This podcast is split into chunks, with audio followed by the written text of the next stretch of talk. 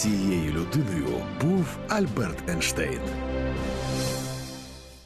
Добрий ранок, в ефірі Громадського радіо. Нарешті ми в ефірі. Програма «Цією людиною був Альберт Ейнштейн». Мене звати Міріам Драгіна, і сьогодні у мене в гостях Світлана Краковська, старша наукова співробітниця відділу фізики атмосфери Українського гідрометеорологічного інституту ДСНС України, НАН України, кандидатка фізико-математичних наук, а також представниця міжурядової, гру... Гру... міжурядової групи експертів. Правильно? Ну, приблизно так. Доброго ранку. Добрий ранок. Я б хотіла поговорити з вами про зміни клімату, тому що остання зима показала такі дуже дивні, довгі періоди холоду, і ми чекали сьогоднішнього дня, нарешті він прийшов, нарешті тепло, і ми з вами зустрілися.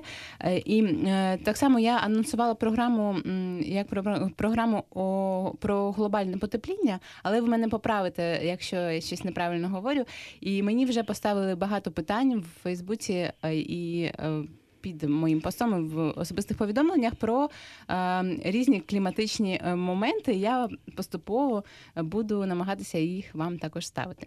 Отже, е, пані Світлано, розкажіть, будь ласка, ми говоримо про зміну клімату, але не говоримо про глобальне потепління, так? Ви мене виправили перед ефіром. Ну, справа в тому, що глобальне потепління – це тільки один з проявів зміни клімату взагалі-то. І е, спочатку, ну, людям так легше це сприймати, але вже наразі ми розуміємо, що е, ну, це не тільки потепління. І, і, і ці питання, про які ви вже сказали, вони якраз про це і говорять.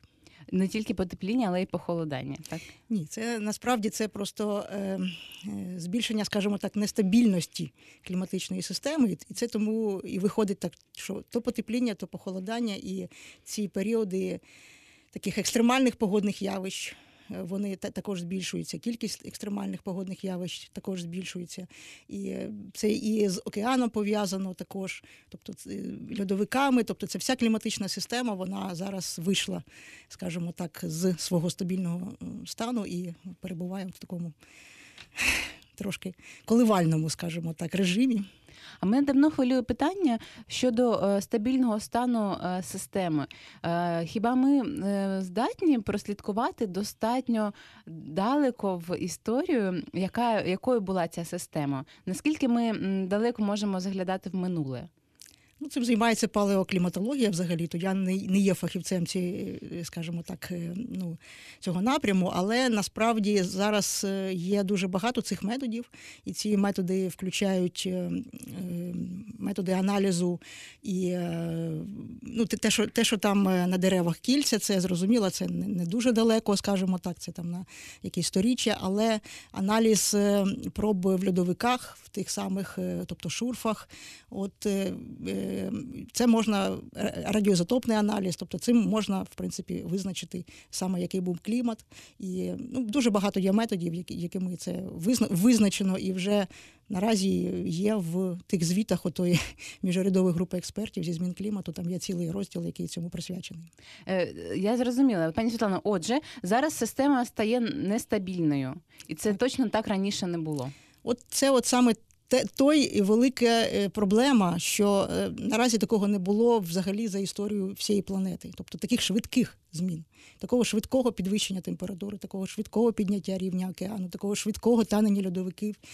Тобто за одну, одне покоління ми наразі переживаємо сторіччя, якщо не сказати тисячоліття от змін клімату, які були до того на планеті Земля. У цьому є якраз і така небезпека для всіх.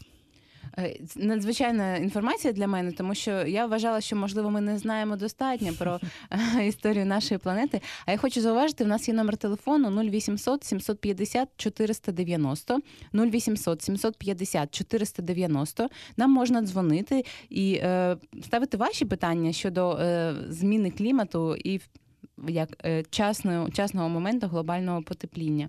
А скажіть, будь ласка, давайте назвемо чинники, що стало причиною того, що клімат змінюється і змінюється так швидко?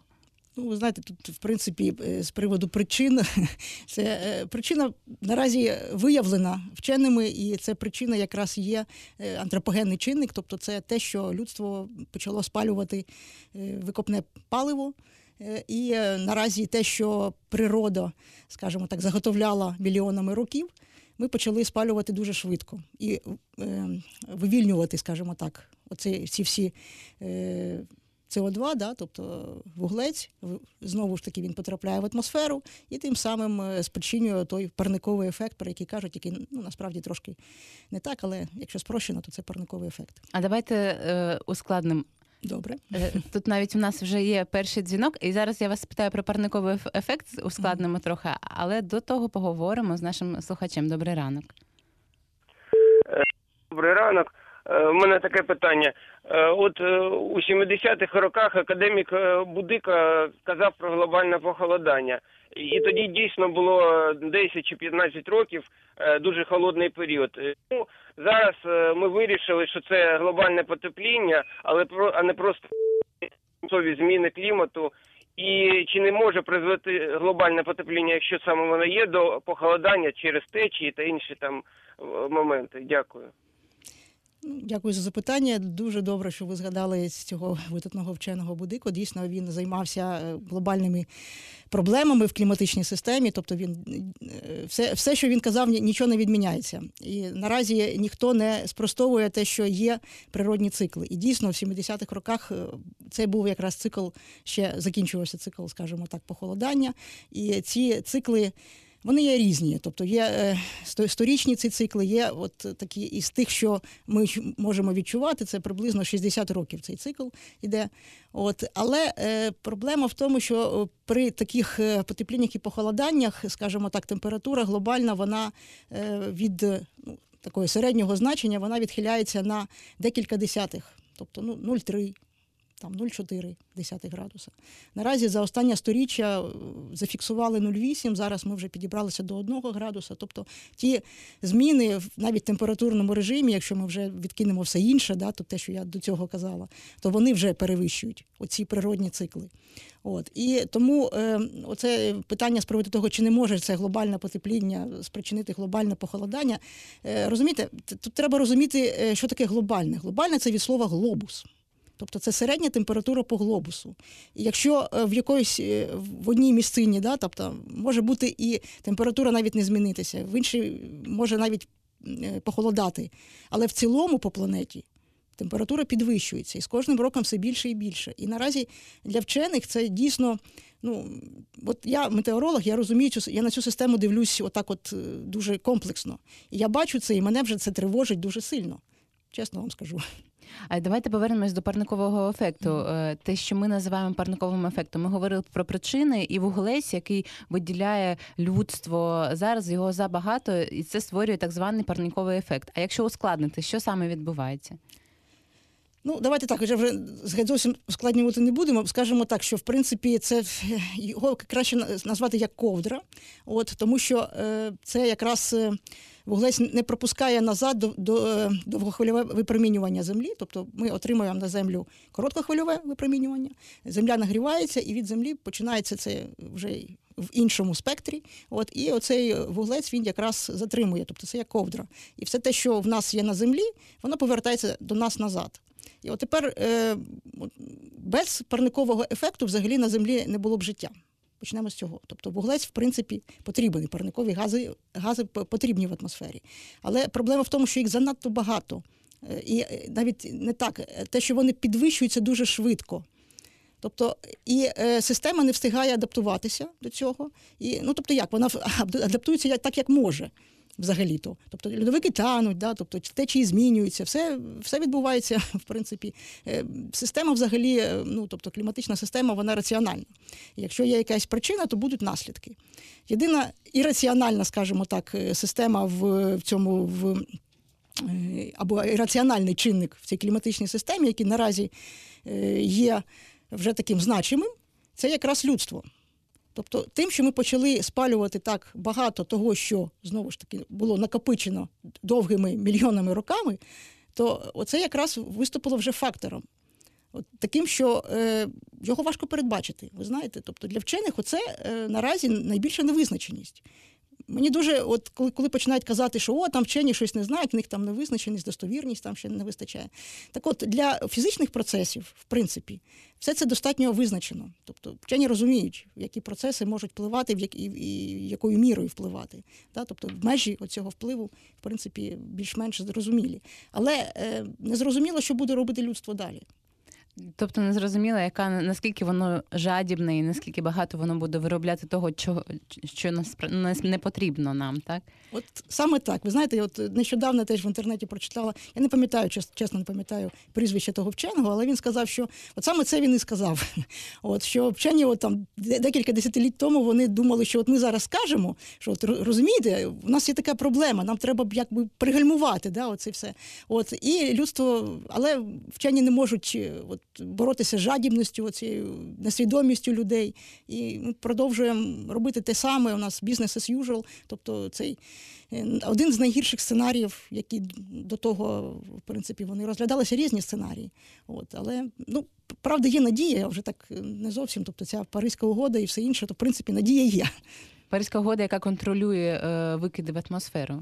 Так, це, ну, як контролює? В принципі, це добровільна угода, коли кожна країна сказала, що так, ми розуміємо, що це проблема, і ми будемо намагатися от виконати от такі от зобов'язання, ми на себе беремо, скоротити викиди парникових газів. Кожен собі сам поставив, тобто нема такої, це дійсно добровільна. От, і насправді ця Паризька угода, вона стала... Ну, таким наслідком, взагалі-то, якраз п'ятого звіту цієї міжурядової групи експертів зі змін клімату, коли в, ці, в цьому звіті, от тут в мене є його, скажімо так, вижимки, як резюме для політиків, от, і сказали політикам, що, ви знаєте, якщо ми далі так будемо продовжувати, просто ну, нашим нащадкам, вони будуть жити на зовсім іншій планеті, і чи будуть жити, ще теж питання. А в мене е, таке питання, аби ми все ж таки жили. Е, хочеться розуміти, хто є основними гравцями, скажімо, в поганому сенсі. Я, коли готувалася до програми, я прочитала, що найбільше викидів з Китаю та Сполучених Штатів, найбільше виробництво і найбільше, ну я навіть не знаю всі причини, але так, найбільша кількість вуглецю в атмосферу. Чи якось впливає Паризька угода на Китай та Сполучені Штати? Ну, знаєте, ми тут переходимо вже трохи в політичний, скажімо так, площину, і я тут не можу казати з політичної точки зору, але з фізичної, то зрозуміло, що так, що ті, хто найбільше... Але тут, розумієте, тут якраз є така от проблема, що ті, те, що ми, те, що в нас називається цивілізацією, да? і, і ми почали називати цивілізацією прагнення до комфорту, да? Тобто, і ті, хто виробляє більше, от вони, відповідно, і спалюють більше. І наразі теж зараз триває процес, я там, може, трохи теж не знаю всіх деталей, але так намагаюсь трохи слідкувати за цим. Здається, декілька міст, які були затоплені в вересні цього року цими великими ураганами, от вони подали такий позов до нафтовидобувних компаній, таких як там, я вже не пам'ятаю, не буду казати, щоб не це. Це в Сполучених Штатах. Так, це в Сполучених Штатах, що вони от завдяки їм, значить, у нас відбулися такі зміни клімату, що ми от постраждали від таких наслідків. А і адвокат цих, цієї компанії, він, з моєї точки зору, зробив дуже правильно. Тобто, а суддя назначив такі слухання, значить, наукові. Тобто, він хотів розібратися, чи це правда, чи це ні. І от адвокат цих нафтовидобувних компаній, він сказав, так, ми не відкидаємо, взагалі-то, висновків цієї міжурядової групи експертів, які сказали, що антропогенні викиди спричинюють потепління. Але, але там не сказано, що саме нафтопереробка спричинює це. Це людство, яке потребує більше всіх цих дизелів, да, бензинів і так далі. От, це вони нас спонукають до того, щоб більше виробляти. Тобто він переклав відповідальність і, в принципі, ну, нічого не скажеш. На останнього клієнта, так скажімо, так, так переклав на нас з вами. А, може, в цьому і є сенс. Я нагадаю, наш номер телефону нуль вісімсот сімсот п'ятдесят чотириста дев'яносто, нуль вісімсот сімсот п'ятдесят чотириста дев'яносто. Ми говоримо зі Світланою Краковською про зміни клімату. Світлана є старшим науковим співробітником фізики атмосфери Українського гідрометеорологічного інституту е, НАН України. І ми е, намагаємося зараз виявити, хто винен в тому, що е, клімат змінюється, адвокат адвокати великих компаній Сполучених Штатів вважають, що винні ті, хто потребують, наприклад, продуктів нафтопереробки. А в мен... мені поставили питання в Фейсбуці е... таке, дуже цікаво. Е... Як впливають корови на глобальне потепління? Е... Чи є вони вторинною причиною після двигуну е... штучного згорання? Ну, скажімо так, не вторинною, але однією з, в принципі, яка теж розглядається. Є таке також, що, ну так, як, як не крути, а людство винно в тому, що змінюється клімат, тому що ми почали дійсно споживати набагато більше м'яса, нас багато і все інше. Для тих самих корів вирубаються великі площі лісів для того, щоб робити пасовища. От, і це теж впливає відповідно на цей вуглецевий цикл, тобто менше вуглецю поглинається, оскільки менше відповідно цих лісів. От, тому, в принципі, треба контролювати свої звички, треба дійсно змінюватися людству для того, щоб так швидко не змінювався клімат. Отак от. Чи це означає, що ми маємо менше вживати м'яса? Ну, знаєте, тут моя власна думка, я, я думаю, що так. Навіть так. Чомусь я думала, що е, людство більше... Е... розводить свиней там і кур, а не коров. Ну тут це ви просто дивитесь з України, да? У вас погляд те, що те, що ну, притаманно Україні. Якщо ми візьмемо мусульманські країни, ви вибачайте, там взагалі не їдять свинину, так? А якщо ми візьмемо Південну Америку, то там дуже багато їдять саме цей... коров'ячого м'яса, да, да, говядину. Да, говядину. А, зрозуміло, дуже цікаво. І так само легка промисловість, мода. Чи впливає мода на те, що зараз наша планета знаходиться в такому небезпечному стані і клімат змінюється дуже швидко? Ну, яка мода? Мода в плані, в плані чого? В плані, в плані одягу чи в мода взагалі в звичках? Це теж, в принципі, різні речі. Я думаю, що одяг в даному випадку ну, не має такого впливу, але наші звички, те, що ми звикли використовувати, наприклад, власне авто, замість того, щоб користуватися публічним транспортом, да? От, це так. Це те, що ми там звикли літати літаками, там, де, в принципі, можна і десь і на, на потягу проїхати. Це також правда. Тобто, ну, мода отака. А я не дуже розумію, як саме літаки впливають на глобальне потепління? Ну, їм вони потребують набагато більше палива взагалі-то. І якщо ми перерахуємо на одного пасажира, от, тобто таке, розумієте, тобто виходить, що це дуже все ж таки дорого. Ага, і отже, тому що люди обирають більш швидкий вид транспорту, літаки, викидів збільшується. Ну, ну якщо вам мається на увазі, зрозуміло, якщо вам треба до Америки, то ви не будете, ну, все вже теж, все одно будете користуватися літаком. От я теж багато подорожую, в принципі, мені так виходить і літаю, бо якщо далеко. Але якщо це на маленькій відстані, то, в принципі, можна краще електротранспорт використовувати все ж таки. А давайте поговоримо про свідомість і про те, де саме ми можемо вплинути на процеси. Можливо, нас зараз почують і почує багато людей, що залежить від нас. Ми вже виявили, що велике споживання м'яса спричиняє великі вихлопи, тому що не вихлопи, а спричиняє вирубку лісів і врешті менше та, та, та, там, ще, там ще є про, про метан, я просто не сказала, але в принципі корови все ж таки спричинюють якраз більше викиди саме метану, а метан є дуже таким агресивним парниковим газом, і тому він набагато, тобто, гірший за Це О два, тому це так виходить, якраз цей зв'язок. Так, а можна трохи зменшити користування літаками, а що ще ми можемо зробити? Ну, по-перше, да, це дуже важливе питання, насправді. І, ну, взагалі, знаєте, є така формула на англійською мовою, це три ер, да? Тобто це спочатку refuse and reduce, да? Тобто зменшити споживання і відмовитись від того, що нам не потрібно. Да? Потім в нас є таке як recycle, да? Тобто взяти, переробити. От. І, і останнє, зараз, щось, щось. А, а вже в нас три, refuse, reduce і recycle. Ну так, і, і, і останнє це ще, ой, забула, як, як репродюс, тобто, це, ну, тобто захоронити так, щоб воно вже не було, не, не було шкідливим, скажімо, для довкілля.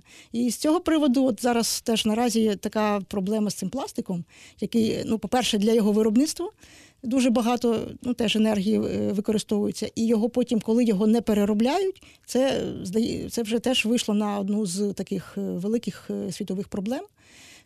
Теж, мабуть, читали, наразі було таке повідомлення, що в Тихому океані велика пляма, яка завбільшки, там, мені здається, три, три Франції, от, з пластику.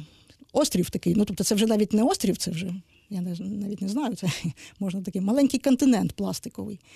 От, і це дуже шкідливо і небезпечно. Отже, ми можемо ще скоротити споживання пластику, ми можемо...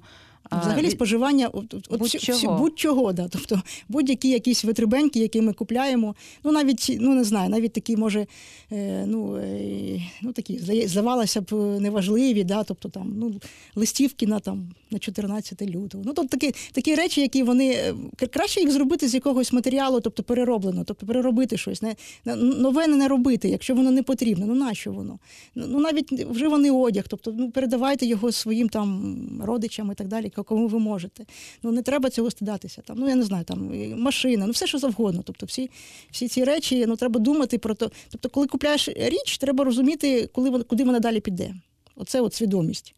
Тобто, як ти її використаєш і, щоб, і, і чим воно закінчиться. Тобто, люди, коли колись жили в природі, вони ж так і робили, да? Тобто, там нічого не пропадало. І оце от нуль, zero emission, да? Тобто, коли щось використовується, і ти розумієш, що ти не шкодиш цим. Оце от, до цього треба прагнути. А е, є країни, наскільки мені відомо, скандинавські країни, які прислухаються до вчених і намагаються ресайклінг цей відбувається весь час сортуванням м, сміття. Так і е, багато я знаю е, таких дуже свідомих людей в Німеччині так само. Тобто Європа більш-менш західна, Європа принаймні більш-менш намагається берегти цю планету. А з чим пов'язано, на ваш погляд, те, що там більш свідомо ставляться до процесів е, глобальних змін клімату і до вчених, власне? От дуже гарне питання, насправді, я теж про це так трошки думала, от якраз сюди їхала на, на ефір.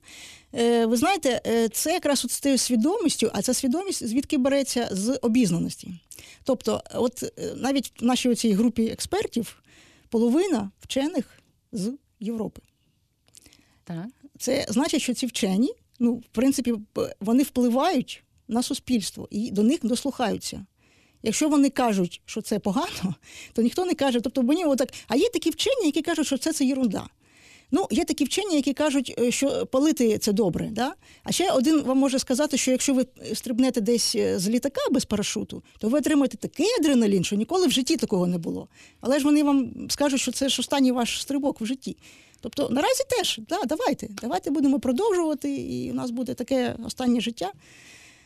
Отже, пані Світлана, ви вважаєте, що недостатність знань, так? Так, так. І поваги, мабуть, до науки. Так. І через це, а, а дивно, тому що, наприклад, повернемось до Сполучених Штатів, це країна дуже розвинена в сенсі науки так само, і вона акумулює в себе в собі розум планети, і тим не менш немає недостатньої інформації, чи як? Як це працює? Дуже дивно. Тому що я на, на власні очі бачила, як там купують, наприклад, воду в маленьких пляшечках, багато її купують, і не думають про те, як економити, так? І не сортують сміття.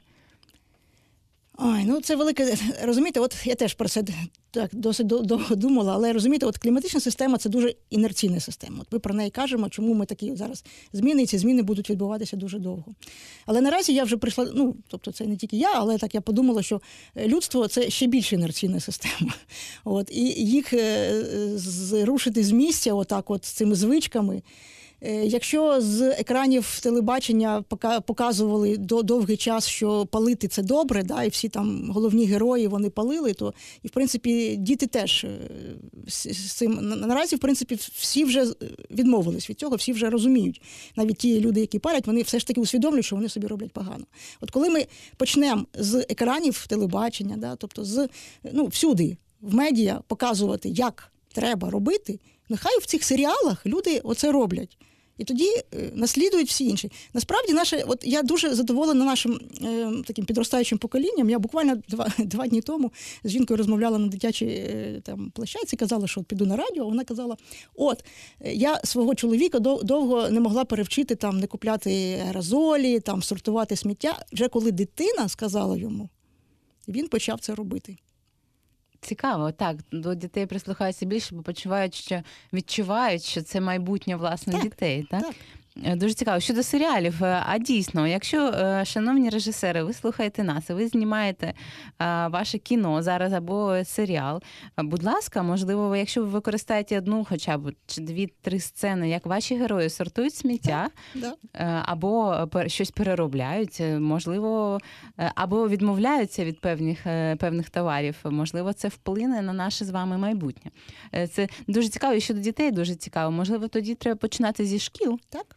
Так, це треба починати зі шкіл, але цим школам вони потребують відповідно навчених вчителів. Так, так.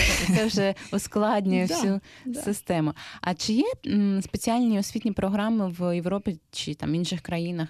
Чи знаєте ви про це? Так, безумовно. От я наразі теж повернулася якраз з Парижу. В принципі, в нас там було одне з засідань цієї міжурядової групи експертів. І перший день був присвячений тридцятиріччю цієї організації. Цілий день до нас приходили міністри. Ну, взагалі-то Франція на себе взяла зараз роль такого лідера в цій тематиці. І наразі і Паризька угода, і все інше. І, тобто, міністр Європи і, і, і закордонних справ, взагалі-то, був присутній, він запросив вчених до себе, він казав, наскільки це важливо, тобто він своїм прикладом, і всі, абсолютно всі міністри його також підтримували. Тобто весь уряд, це підтримка всього уряду. І на цій е, зустрічі також... Тобто само по собі це вже є освіта, так? Тобто люди розуміють, що лідери нації це підтримують, і вони це мають підтримувати. Далі виступали і сказали, що будуть робити спеціальний освітній центр також, і розробляти освітні програми. Це у Франції? Це буде світовий, міжнародний центр, тобто кліматичної освіти. От так от. Тобто люди просто, розумієте, от саме несвідомо, тобто люди, не те, що вони погані наче, да? Вони просто не розуміють, що от навіть купляючи дійсно цих багато пляшок, купляючи щось таке зайве, просто тому що ми ну, трошки живемо зараз в іншому часі, і ми хочемо своїм дітям дати найкраще. Діти просять, і ми їм даємо, але якщо ми будемо цим дітям з маличку, геть зовсім з маличку, пояснювати, що якщо воно тобі не потрібно, ну, не треба його, давайте ми щось, або ти пограєшся, віддамо комусь іншому. Якщо отак, от, наприклад, давайте будемо ходити в якісь ігрові кімнати, де можна з цим погратися. Не обов'язково собі робити ігрову кімнату вдома, де є все. Ну, дійсно, насправді так, але коли ти дитина, тобі важко відмовлятися. Так, це правда. А, а тим більше для батьків, яких зараз так мало часу, бо стільки забирають соціальні мережі, спілкування з іншими дорослими людьми і таке інше. Це такий швидкий спосіб досягнути, отримати цей авторитет від дитини, просто щось подарувати. От знаєте, це от насправді це теж дуже велика проблема, що люди думають тільки про сьогодні, про оце, от, оцей самий момент. Ми трошки не, не, не можемо аналізувати минуле і дивитися в майбутнє. Це так само, як з цією погодою. Да? Тобто мені всі кажуть, ой, так холодно, так погано, все. Але насправді, якщо подивитися, от, ну, трош, трошки повертаючись назад, да, до, до, до того, що, з чого ми починали. От. Ну, давайте дивитися е, трошки назад в те минуле. Колись було набагато гірші, суворіші зими. І те, що ми ті, от, ті, ті поморози, це взагалі це дитячі забавки. Якщо, якщо порівняти з тими ж сімдесятими, вісімдесятими роками. Я розумію, що ну, молодь це не пам'ятає. Я пам'ятаю, як я ходила в таких сугробах, що мені були там по, по плечі, да? Тобто я там додому так ходила. От. І ми здавали нормативи з лиж, знову ж таки, в Києві тут. Це, наразі це фантастика, да? Тут зараз для, для людей. От. І про це вже всі забули. Думають про от зараз, зараз мені холодно. Ну, давайте побачимо, що буде літку. Як ми будемо страждати від жари і казати, ой, де ж ті морози. Але ж зима дійсно була дуже довгою. Насправді вона, давайте згадаємо, коли вона почалася взагалі. Вона не була довгою, вона просто вона була трохи зміщеною. І це, ну, знову ж таки, повертаючись до того, це наразі це так воно далі і буде. Що в нас будуть такі, знаєте, такі гойдалка. То холодно, то тепло, бо нема стабільності. Знову ж таки, цієї системи, в цих течіях, в циркуляції атмосфери, ну, ну повертаючись трошки до фізики, да? Циркуляція атмосфери. Да. А я б хотіла зазначити, що в нас є номер телефону нуль вісімсот сімсот п'ятдесят чотириста дев'яносто. Ви слухаєте програму «Цією людиною був Альберт Ейнштейн». І ми сьогодні говоримо з Світланою Краковською про зміни клімату, про швидкі зміни клімату, тому що виявилося, останні сто років вони надто швидкі. І я трохи підсумую те, про що ми говорили. І нинішня погода є результатом цих швидких змін. І е, ці швидкі зміни є результатом нашої з вами поведінки, нашого ставлення до е, споживання. І якщо ми будемо зменшувати е, наші потреби і, так скажімо, реф'юз, так відмовлятися від певних е, товарів е, чи послуг, е, це може вплинути напряму на те, що відбувається е, в, на нашій планеті. Окрім того, ми можемо е, reduce і recycle, так ви кажете. Так. Е, ми можемо менше створювати е, цих товарів, менше їх виробляти, і ми можемо їх переробляти, так, ми можемо сортувати е, сміття. І все це буде напряму впливати і на нашу з вами зиму, і на наше з вами літо. Це дуже важливо. А так само ми можемо пояснювати дітям, е, що треба робити. Світлана, а я б хотіла поговорити трохи, в нас є ще час, про ситуацію в Україні, про, скажімо, державні програми щодо, як правильно, щодо цих процесів, так, чи ми піклуємося про нашу країну з точки зору екології? Ну, насправді, в принципі, трошки в нас краще. Ну, по-перше, Україна була без, скажімо так, безумовно стороною теж Паризької угоди. Досить швидко цю угоду ратифікували в нас в Верховній Раді. І наразі вже навіть була прийнята концепція кліматичної програми, що до цього не, ну, не робилося, воно там лежало, лежало дуже довго. І навіть концепція реалізації державної програми. От, тобто якісь кроки робляться, і в принципі це дуже добре. Ну, знову ж таки, тут інерційність треба розуміти. У нас наразі дуже багато інших проблем в країні, безумовно, і тому, ну, казати, що це. От, але в принципі, ну, дійсно, знову ж таки, енергетична програма. Тобто це ще, ще одна з складових, про яку ми ще не говорили, але насправді вона дуже важлива. Тобто Україна, до речі, колись ви казали про, ви вже е, про Америку і про Китай, ви казали, що вони найбільші виробники, але ще в радянські часи Україна була серед лідерів по викидах парникових газів, насправді. От, і е, оця економічна криза, економічна криза взагалі-то е, Україну вивела. Тобто, ну, нема худа без добра, як кажуть, да? От, і е, зменшення нашого виробництва, в принципі, зменшило якраз і викиди парникових газів. І наразі ми хочемо, зрозуміло, ми хочемо економічного зростання, ми хочемо жити краще, ми дуже погано, правда, порівняно з іншими країнами живемо, живемо тут. І нам треба... Е, І от зараз ми якраз можемо бути таким майданчиком і прикладом того, як треба модернізувати наше виробництво і відразу його ставити на оці рейки зеленої енергетики. Відразу у нас дуже великий є потенціал в цьому.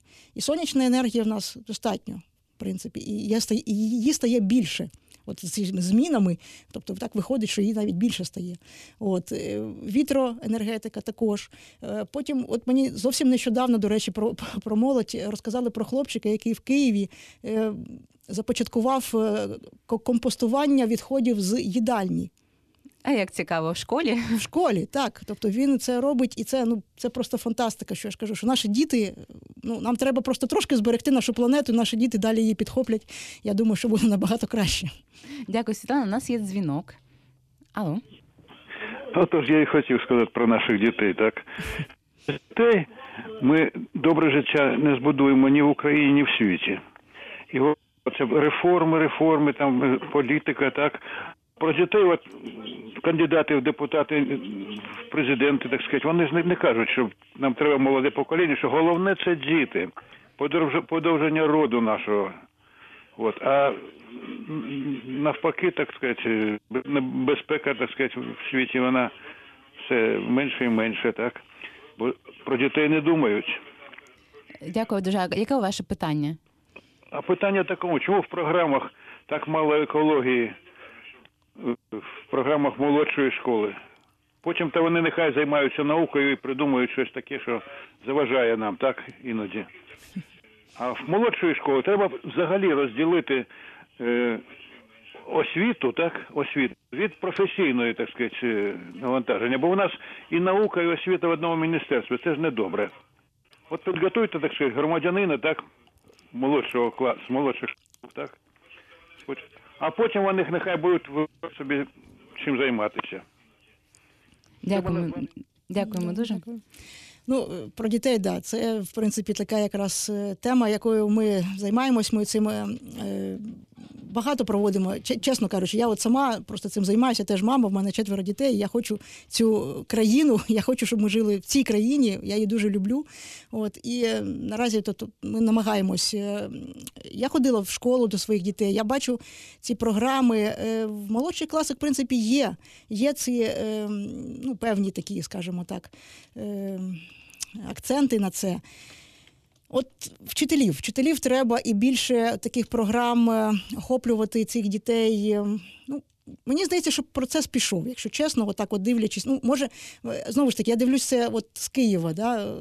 Я не знаю, як наразі в інших містах, але знову, я знаю, що багато молодіжних організацій, які цим займаються. І мене це дуже тішить. Мене часто досить, і нас, моїх там колег запрошують на такі е, е, заходи, і ми там розказуємо про, про це. Бо головне, дійсно, дивитися от на, в комплексі на всю цю проблему. І, і розуміти, ну, знаєте, от теж казали про... Я не люблю політиків, політику в тому плані, щоб казати, ну, щось про, про когось, але було таке, що Трамп казав, що от я сьогодні вийшов, в мене тут холодно, сніг випав, який там собачий холод, яке там глобальне потепління. Да? А йому там в коментах написали, от я сьогодні дуже класно поснідав, дуже класно наївся, який там голод якийсь, от, чи, чи він десь існує. Да? Тобто не, не можна так дивитися, тільки от... Тобто ми живемо на планеті, ця планета одна на, на нас всіх, ми всі на ній живемо. І не можна так вузько так спостерігати за ситуацією. В мене дуже оптимістичний коментар в Фейсбуке. Предвидится, сейчас активно внедряются методики no-till в США и Европе, которые помогают снизить уровень загрязнений в ходе сельскохозяйственных работ. І в Україні, пишуть, є цікавість серед фермерів до альтернативних mm-hmm. способів споживання енергії. Так, це правда. В принципі, сільське господарство – це один з таких теж ключових, якщо чесно, ну, таких факторів впливу на кліматичну систему, тому що, ну, зрозуміло чому. Взагалі-то це і рослинність з одного, з одного боку, з іншого боку це і це, твари, тваринництво, яке теж виходить, що таке. От, і тому якраз там вплив можна робити. Ще один вплив, до речі, я не сказала про нього, це якраз міста. Тобто ми наразі стали е, таким урбанізованим, в принципі, суспільством, і в Україні в тому числі, і в світі також. Тобто вже більшість населення живе в містах, і міста – це якраз отакі точки, де можна, з одного боку, міста потерпають більше від зміни клімату, але з іншого боку, тут є можливість е, саме якось адаптуватися і зменшити вплив на кліматичну систему. Тому вже зрозуміло, що те, те, що вже побудовано, його можна якось намагатися модернізувати, знову ж таки, енерговитрати, енергоефективність підвищувати цих будівель. Зелені дахи є такі. Тобто є багато таких різних видів адаптації міст. І зовсім нещодавно, буквально пару місяців тому, в Канаді була якась велика конференція з приводу того, як ці міста адаптувати. І там дуже цікаві рішення. Ну, такі, що я просто, ну, захоплююсь ними. Тобто бачила в Лондоні такі спеціальні е, стоять такі е, стенди з мохом. Вони, по-перше, фільтрують повітря, по-друге, насичують його киснем, тобто забирають зайвий вуглець. Це можна робити. Якісь невеличкі рівчачки з водичкою, яка буде теж випаровуватися, зменшувати температуру влітку. Пункти е, робити влітку, бо скоро вже літо, розумієте, літо вже, вже почалось. Розумієте, ми зараз квітень, а в нас вже літо почалося. Uh-huh. Ну, насправді це теж унікально достатньо. От, у нас вже весни і осені як такої скоро не буде. Буде літо і зима. От, холодний і теплий період року. Ми скоро, мабуть, перейдемо на ці два таких сезони, скажімо так, кліматичні. От, і скоро літо, і треба до цього готуватися. Ми ще, ми ще не говорили про одну таку проблему, як вплив на здоров'я, бо оце ще головна. Якість повітря. Дуже багато е, таких тем, які пов'язані зі змінами клімату.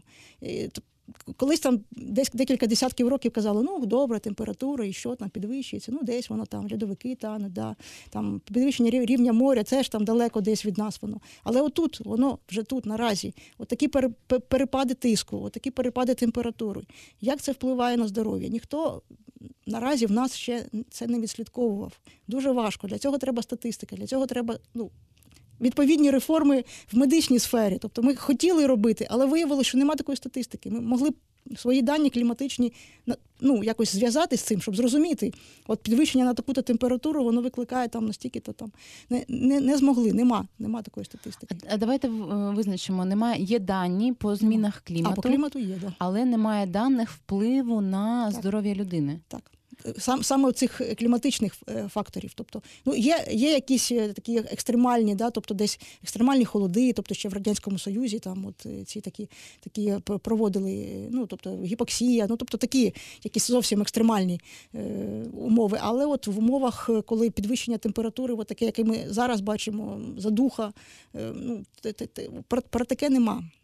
А цікаво, а хіба не можна це відслідкувати в різних країнах? Наприклад, в Дубаї, мені тут також писали в коментарі, питали, я розумію, що це не дуже пов'язано з кліматом, але, ну, тобто пов'язано, але не зі змінами. Питання було таке, чому така висока вологість в, на Середньому Сході? І, власне, ну, але ж вона така була там завжди, наскільки я знаю. Ну, я не знаю, де там висока вологість, якщо чесно. В Дубаї дуже висока вологість, ага, так. Ну, я там не була просто. Ну, мабуть, там ж є якісь випаровування, відповідно. Тобто є якісь водойми, які можуть підвищити цю вологість. Але на, насправді...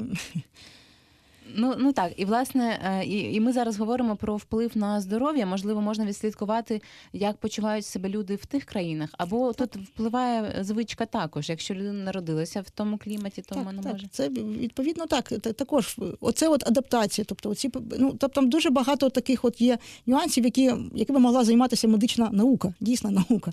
От, тобто, скільки треба, да, тобто, якесь є таке сумарне навантаження, теплове якесь, тобто якісь які точкові перевантаження. Можемо витримати. Але от якщо довго, на протязі якого часу, і знову, кожна людина індивідуальна, то треба підходити методами статистики, тільки можна це робити. От знову ж таки, ну, це досить важко, коли треба зменшувати температуру. Можливо, кожному індивідуально треба якийсь навіть датчик, да? Тобто носити з собою, і він знає, що от йому це вже треба йти кудись під кондиціонер, чи я не знаю, десь в парк, виїжджати з цього міста, кудись на, біля водойми знаходитись. Тобто це, ну, має кожен вже про себе тут якось дбати. А які рішення пропонують вчені? А, чи є рішення і взагалі, чи щось врятує людство від цього швидкого, швидких змін клімату, цього швидкого глобального потепління чи похолодання, не в, не в цьому справа? Так? Ну, тут я можу трошки теж розказати. Я просто наразі є ще редактором спеціального звіту ай пі сі сі, який так і називається. Його готують на, ну, скажімо так, на запит отої Паризької угоди. Тобто, дійсно, чи можливо втримати оце потепління і що треба робити для цього?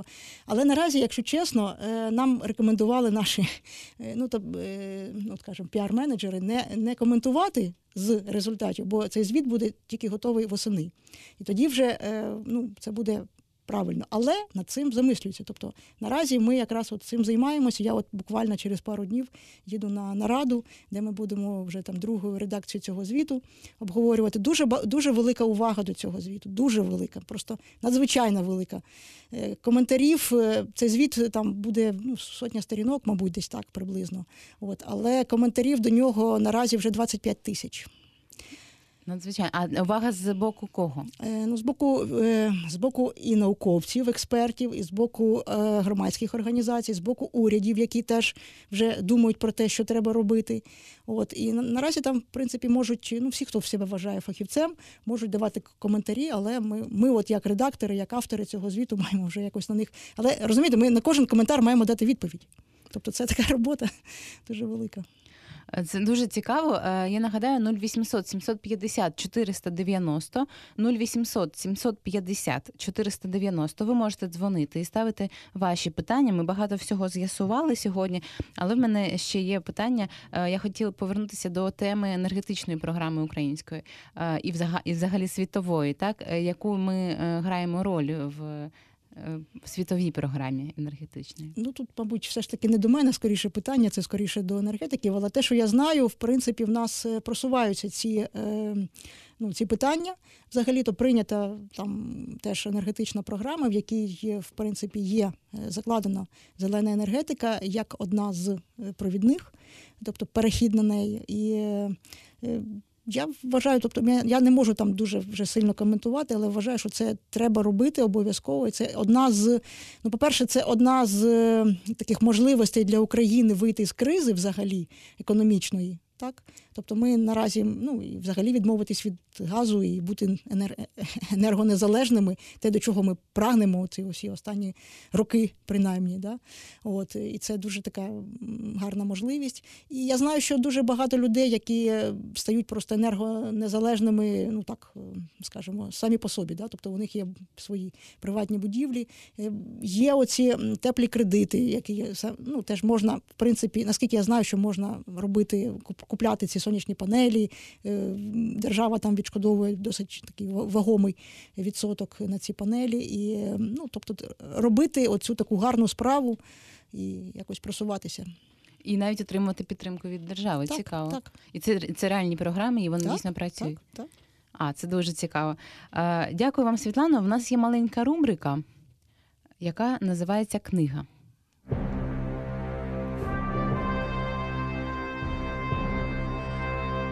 Книга на тему.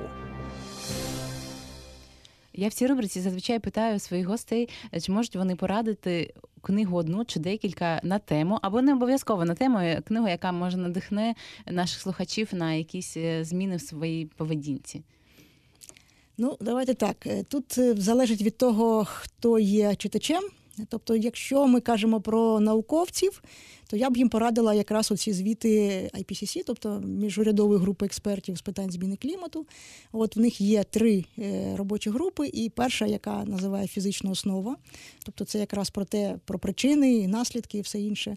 Друга група, яка говорить про вплив і адаптацію, і вразливість до зміни клімату. І третя група, яка говорить про те, як можна зменшити вплив на кліматичну систему.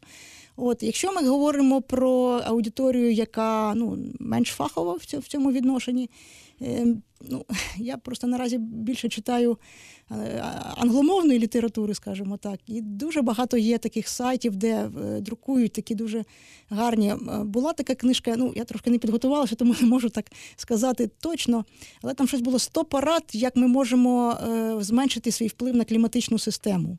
Можливо, я пошукаю і потім в коментарях до, до програми я її зможу викласти. Там дуже цікаві такі, інколи такі неочікувані рішення є, як дійсно кожна людина може, може допомогти. Дуже вам дякую. Я нагадаю, що сьогодні в програмі цією людиною був Альберт Ейнштейн, в мене Світлана Краковська, і ми говорили про зміни клімату. Я, я вдячна вам, я вважаю цю програму дуже корисною, і я б хотіла, аби дійсно її послухало багато людей. Вона буде на сайті громадське радіо крапка орг. Ви слухали, слухали програму про Всесвіт, і про науку, і про інновації. Ми щотижня, майже щотижня зустрічаємось по середах о десятій ранку. Мене звати Міріам Драгіна. До зустрічі. До побачення.